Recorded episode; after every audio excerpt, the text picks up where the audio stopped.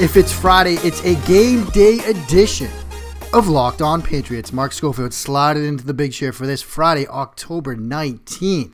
2018. Going to do a little game day talk, my expectations for Sunday when your New England Patriots travel to the Midwest to take on the Chicago Bears. Before we dive in, though, reminder to follow me on Twitter at Mark Schofield. Check out the work at places like InsideThePylon.com, Pro Football Weekly, The Score, Matt Waldman's Rookie Scouting Portfolio, Big Blue View, part of the SB Nation family of websites. Friends, if there's a website that's covering football, odds are pretty good that I'm doing some work for them about the game we all know and love.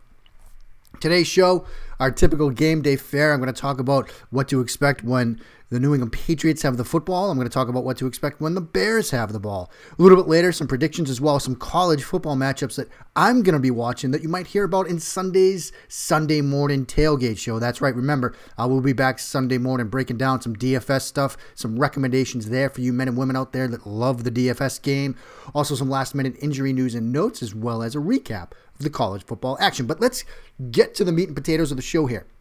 What to expect this Sunday when the Patriots travel to Soldier Field. And I want to start when the Patriots have the football because over the past couple of weeks, we have seen really this Patriots offense sort of become what many of us were hoping it would become a very versatile offense, a very scheme diverse offense. They will come out 22, 21 personnel like they did at Kansas City and pound the ball behind James Develin and Shaq Mason. Sony Michel. we're seeing some growth from Sony Michel as a running back finding and identifying creases, running through those lanes, running through smoke, getting skinny through holes. But they still have the ability to spread you out. Look, two of the biggest plays that they had against Kansas City on Sunday night were when they went five wide, Brady in the gun alone. They ran a little, you know, a, little two man rub concept with Hogan. Uh, running a wheel route while they get an outside receiver running the slant and that big vertical ball to Chris Hogan. Then a little bit later, they come back with a sun concept where Hogan's on the outside running an in route. You get a seam from Robert Gronkowski. On both of those plays, Tom Brady doing perhaps what he does best manipulating the free safety in the middle of the field, Ron Parker, getting him to move to a two receiver side away from the three receiver side, and then coming back and throwing away from the safety rotation. So this is an offense that has multiple ways to beat you now. The big task, obviously, and some of this may come down to injuries, is look You've got Khalil Mack on the other side of the ball. You know, we know what Mack can do. We saw him last year in Mexico City, strangely enough, matched up against Lur Adrian Waddle, who might have to go on Sunday. Marcus Cannon coming off of a concussion against the Chiefs. And Adrian Waddle handled him well in that game. But now this is a different defense. This is a Bears defense that is a little bit different from what we saw the Oakland Raiders last year. They've got some more talent up front. Akiem Hicks is a nice defensive end that they've got. Roquan Smith, Danny Trevathan, Leonard Floyd. They have some guys up front that can get after the passer. It's not just Khalil Mack.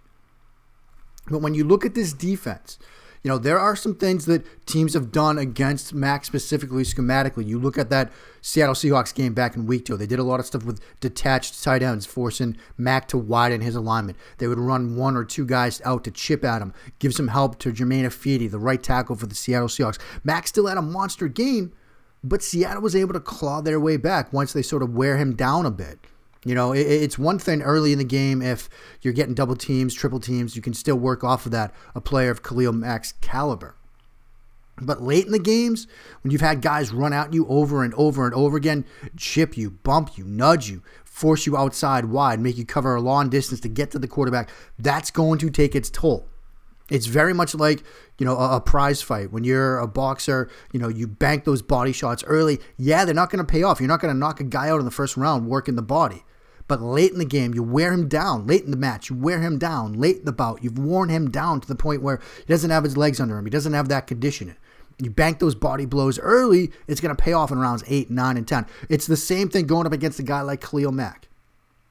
Maybe he's going to get to Brady a couple of times early but you force him to work. You force the effort. You make him rely on his conditioning. You wear him down. You bank those bloody blows where he's got to get through a chip from Gronkowski, and then maybe you know a, a cannon or a waddle with some running back help, some dedicated running back help when they've detached him and make him you know work a cover, a ground, a distance to get to Brady. That's going to pay off in the third and fourth quarters, and so that's one thing I'm watching for. Another thing I'm watching for is can New England sort of establish the ground game yet again. When you look at the success that they have had over the past couple of weeks on the ground. They had 175 yards on the ground against the Miami Dolphins, 173 last week against the Kansas City Chiefs. And you look at this Bears defense, you know, first four games, they give up 69 rushing yards to Green Bay, just 74 against Seattle, 53 against Arizona, 60 against Tampa Bay. And then come off the bye, they go down to Miami. Miami racks up 161 yards on the ground. If New England can, you know, sort of duplicate those kind of numbers, you know, that's going to go a long way towards them, you know, being able to win this game out in Chicago. And this is a defense that right now, look, it's one of the better defenses to be sure. You know, but there are still some ways that you can attack this defense. Ways that you can do that? Well, obviously you've got to neutralize Mack. That's issue number one. Number two, I think you've got to work the ground game. You know, we, we saw last week from this defense that, you know, they struggled a little bit to stop the run. Miami was able to get the ground game going and went a long way towards them sort of going into, you know, uh, you know, pulling out a win at home. So that was definitely one thing to look at.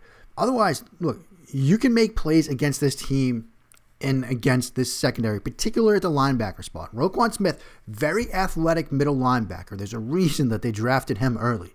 You know, he's going to be a great one in the National Football League, but he's still young, he's still inexperienced. I think there are going to be some matchup opportunities, perhaps with him against Gronkowski, perhaps with James White against some of the other linebackers, that the Patriots will be able to take advantage of some opportunities in the pass game, working away from the wide receivers and focusing more and more on those guys out of the backfield or those guys, you know, like Rob Gronkowski working off the edges against linebackers. And so that's going to be a focus as it was last week. Remember, I was talking a lot last week about, you know, the ability of guys like James White to get going in the pass game. In the secondary, you know, there are some guys that can play. Amukamara, Kyle Fuller. There's some solid corner options. But they've given up some plays. They've certainly given up some plays. This is a team that does a lot of single high stuff in the secondary. You'll see some cover one, some cover three, some seam routes as well. You know, look for that Hoss concept. I know I talk about it a ton, but it's one of New England's favorite passing concepts. They're going to come back to it again and again and again. And obviously, you know, we got to end with TB12 himself. You know, an opportunity for him again to do what he does best, move around in the pocket. You know, he's going to have to slide and move and evade Khalil Mack at times if he can go. That's Khalil Mack, that is. Obviously, TB12, no injury hand-ups there. You know, but Brady sort of buy in time, you know, looking downfield while keeping the eyes trained downfield while moving around the pocket. That's going to be key. Some key scheme stuff from this Bears defense to mention briefly. They will bring some corner blitzes, even though they've got Mack and some other guys that can get after it. They will blitz a lot. Against Seattle on a third and two play, third and short, that's when they like to blitz. You know, they'll bring corner blitzes off the edge. Sometimes they'll blitz behind Mack as well. You know, there was another play, example in that game where they had Mack across from the right tackle. They bring a corner blitz off that way as well. And that's kind of something that is a little bit scary to think about. Um, with Roquan Smith, you know, he will be a little bit slow in underneath coverage and underneath zone coverage. He will close late. He's an extremely incredible athlete. So he will close late, but you have to be quick with your decisions there. Seattle went, you know, with a lot of boot stuff. I would be surprised if the Patriots do a ton of that you know, but they will do that at times. They will also move Mack around. You know, they don't just leave him over the right tackle. They will move him around. They'll put him over the left tackle at times. So you need to be sort of aware at, you know, what he's doing, where he is on the field. Um, in the secondary, you have to be good. Uh, the quarterback with your eyes. Amukamara, for example, He's very good. He's a great at film study. He had a pick six against Seattle where, you know, it was a concept that the Seahawks had run a number of times. He even responded to a tweet about it saying, look, he had seen the film, he had studied up, he knew what Russell Wilson was going to do in that moment, read the eyes, broke on it, pick six, touchdown. So you got to be careful with the football if you're Tom Brady. So that's kind of a look at what to expect when the Patriots have the ball. Up next, I'm going to talk a little bit more about this Bears offense Mitchell Trubisky, Tarik Cohen, and company. A little bit later, some predictions as well as some games I'm going to be keeping an eye on this Saturday. That's all ahead on this game day edition of Locked On Patriots. Mark Schofield back with you now on this game day edition of Locked On Patriots, and we're going to talk about the Chicago Bears offense, which, to be honest, it's a great time for the Patriots to go up against this team because there is a certain element of schematic familiarity between what Andy Reid does with Patrick Mahomes and with Matt Nagy doing what he's doing with Mitchell Trubisky. Obviously, that would make sense, right? You know, Matt Nagy coming from that Andy Reid system. And there are certainly some personnel type familiarity between these players. Trey Burton, kind of a, you know, their version of Travis Kelce. You know, you look at a guy like Anthony Miller, there you've got perhaps maybe a, a Chris Conley type clone there. You know, Taylor Gabriel, you know, maybe there's a little bit of a Tyreek, Tyreek Hill element. Maybe Tarik Cohen, there's a little bit of a Tyreek Hill element there. So they've got, you know, two speedy, shifty guys that they move around a ton. You look at Allen Robinson, you know, they've been able to do some stuff in the past game with, with him as well, more of a bigger body type receiver, and, you know, perhaps, you know, similar in how, you know Andy Reid is is using Sammy Watkins, and so there's there's some familiar stuff, some familiar elements that should help ease the sort of game plan process for Bill Belichick for Brian Flores. When you talk about Mitchell Trubisky, it's important to remember that this is an inexperienced quarterback. He had, I think, 12 or 13 starts to his name at UNC. And then he comes out, you know, a little bit early, you know, gets drafted second overall, doesn't start right away, sits behind Mike Glenn, and then he comes in for a starter in a completely different offense, a much more conservative system. Now he's under Matt Nagy, who's tasked really with his development. And so when I sit back and look at Mitchell Trubisky, I'm kind of looking at this as basically an extension of his rookie season. You know, it's similar in a sense to Goff. Um, obviously, that was what the Bears organization was hoping to replicate that sort of offensive minded head coach like McVay coming in, that big second year leap. But Goff had been starting since he was basically on campus at California. You know, he was a multiple year starter. And that certainly wasn't the case with Trubisky. And so, you know, I, I do think that there is an inexperienced element there. So everything that Trubisky does, all of the production, the stats, the mistakes, the rawness, the development that needs to happen, needs to be viewed through that lens. Now, that being said, I think he's made some great strides. Part of it comes from that sort of installation of confidence in him from Matt Nagy. And I talked about that a little bit on Tuesday. How he's gone back to some designs and some route concepts, whether it's from a week to week basis or even a drive to drive basis that Trubisky may have missed on that he's hit. So there's that. There's some refinement in the lower body mechanics. You look at the touchdown pass that he threw to Anthony Miller at the end of that game against the Miami Dolphins. And one of the areas where Mitchell Trubisky had some flaws mechanically was he would flare that left hip open. It would cause him to open up. It would sort of break the chain, the linkage, the synchronization between the lower body and the upper body. And you'd see some incomplete passes, some passes sail high as a result. That touchdown pass to Miller, however, perfect rhythm, form, synchronization, and structure allowed him to generate torque, put the ball exactly where it needs to be. He's hitting some deep balls. That was something that they were missing early in the year. Matt Nagy said, look, we're going to stay aggressive. Trubisky telling the media, look, we're going to stay aggressive. They've been hitting on those. That's certainly something to watch. If you're an underdog, a team like Chicago in a game like this, you hit a couple deep shots. You know, you get yourself into some, you know, two, three, four play drive type situations where you get the ball into the end zone. That's going to be key to pulling off an upset. Other stuff to watch with this Bears offense. Tarik Cohen, I think, is a massive X factor in this game. You know, they love him out of the backfield. They love to split him out wide. They love him in the red zone. They will use him on those Texas routes, those angle routes. He's very much utilized like the Patriots utilized James White. And so if we see some matchups with him on Hightower, with him on Van Noy, something to worry about, something to consider. And so I do wonder if, you know, Bill Belichick puts together a game plan, him and Brian Flores, are they going to be focused on stopping Burton, like we saw last week with Kelce, or are they going to be worried about number 29? So that's something else to think about. Allen Robinson, that's going to be Trubisky's sort of go-to guy. If there's you know a third and seven type situation, you know sometimes they'll look to Burton, sure. Sometimes they'll scheme some up, some stuff up for Cohen, but he likes he trusts Robinson. He's developing a very good relationship with Robinson. And so you certainly have to, you know, account for him.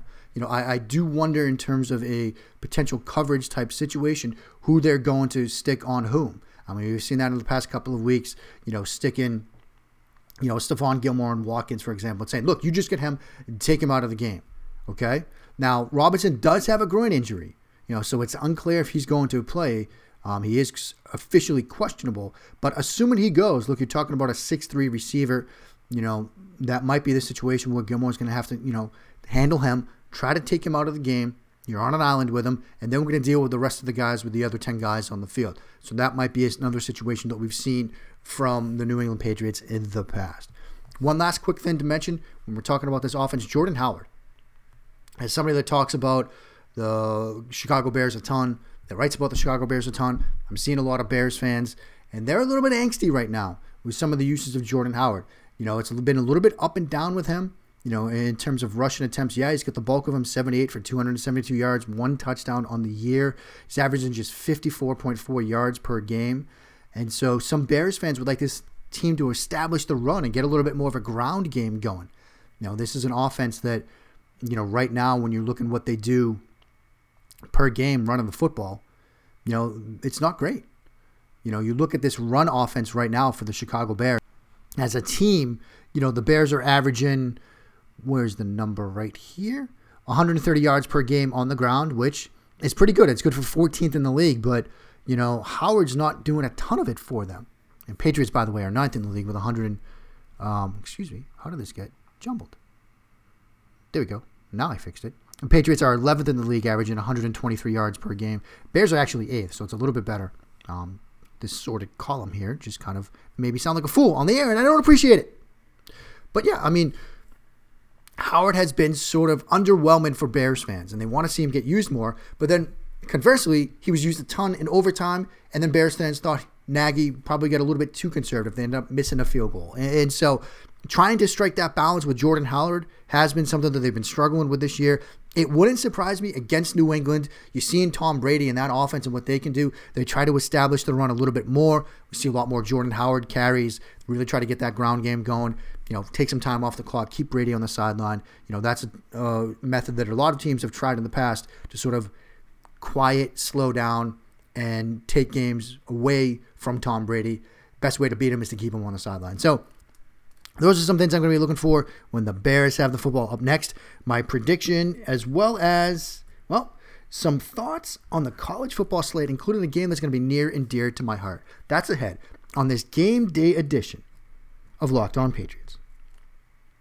Mark Schofield back with you now on this game day edition of Locked On Patriots. And Let's look at the prediction I have in mind for this game. Do that quickly, get it out of the way, and then talk some college football stuff.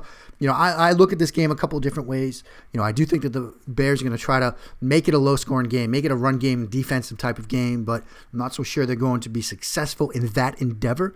So I look at it, I look at New England 34, Bears 24, sort of a two score type game. Um, one of those traditional Patriots games where it's never really in doubt, but it's never really sort of salted away until the end.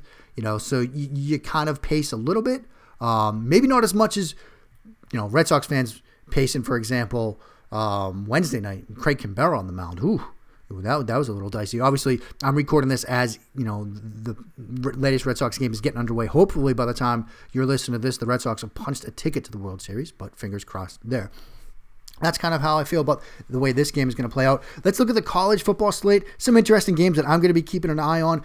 Big one, probably, you know, Michigan, Michigan State. Brian the Lewerke, what's he going to do? Curious to see him in that kind of environment. Noontime kickoff for that one. That's a big one, but going to keep an eye on that one early. NC State, Clemson. You know, this is a huge opportunity for Ryan Finley. I know I, have got some great friends in the draft community. Joe Marino, for example. I'm a huge fan of Joe Marino and the work he does, you know, with the Draft Dudes podcast, you know, him and Kyle Crabbs, some of the other work that they do together over at the Draft Network. And Joe Risdon, who you should definitely, definitely, definitely be following on Twitter, which you can do. He's on Twitter at the Joe Marino. He's basically kind of cooled on Ryan Finley, for example. I think this is a big opportunity for him sort of to make the leap and it's going to be very, very good to see him sort of, you know, take a big step. You know, if he does, you know, against Clemson. Another quarterback that, you know, another game that I'm going to be keeping an eye on Mississippi State LSU. That's a big one in the SEC, and I, I think that Joe Burrow quietly having a nice little year for the LSU Tigers. You know, maybe he's sort of making a name for himself, might sort of play himself you know, into an opportunity in, in, in, a game like this, have a huge day in a game like that. So that's going to be one that I'm going to keep an eye. on. Elsewhere around the spectrum, you've got Oregon, Washington State. That is your game day you know, ESPN Game Day crew, they're going to be there for that one. Another opportunity for Justin Herbert. Basically, everybody's consensus QB1 right now, which is understandable. Had a bit of a down game against Washington last week. You want to see a bounce back performance from him in what's going to be a tough environment with game day there. You know that crowd in Pullman is going to be amped. That's going to be a fun one to watch. Down a level, Illinois State, North Dakota State. This is a championship game rematch from a couple years ago where Carson Wentz, and believe the 2015 season, had a come from behind win. Another opportunity Another chance to watch Easton Stick, who's been, as I've said, a little bit underwhelming this year, but I would love to see him step up. Going down a couple of levels. This is a game that is near and dear to me personally. Amherst at Wesleyan. It's little three season, kids. And those Amherst, Wesleyan, those little three games, Wesleyan, Williams, Williams, Amherst, those games are always, always, always special. You know, those are usually the games where they're homecoming weekends. You know, whenever we would play at Amherst or at Williams, it was always homecoming weekend. They would always have the the tailgate and tent set up, and they would always make it so you would have to walk through the most recent class of graduates to get to the field. Why? Those are the ones that are going to be more likely to be thrown them back at 9, 10, 11 in the morning. So you've got to walk out there for pregame, dodging beer bottles. Yeah, I know what it's like to have a bottle of beer thrown at my head when I'm in a, you know, it's a cold October day in, in the New England area. So it, it's not fun. Let's put it that way.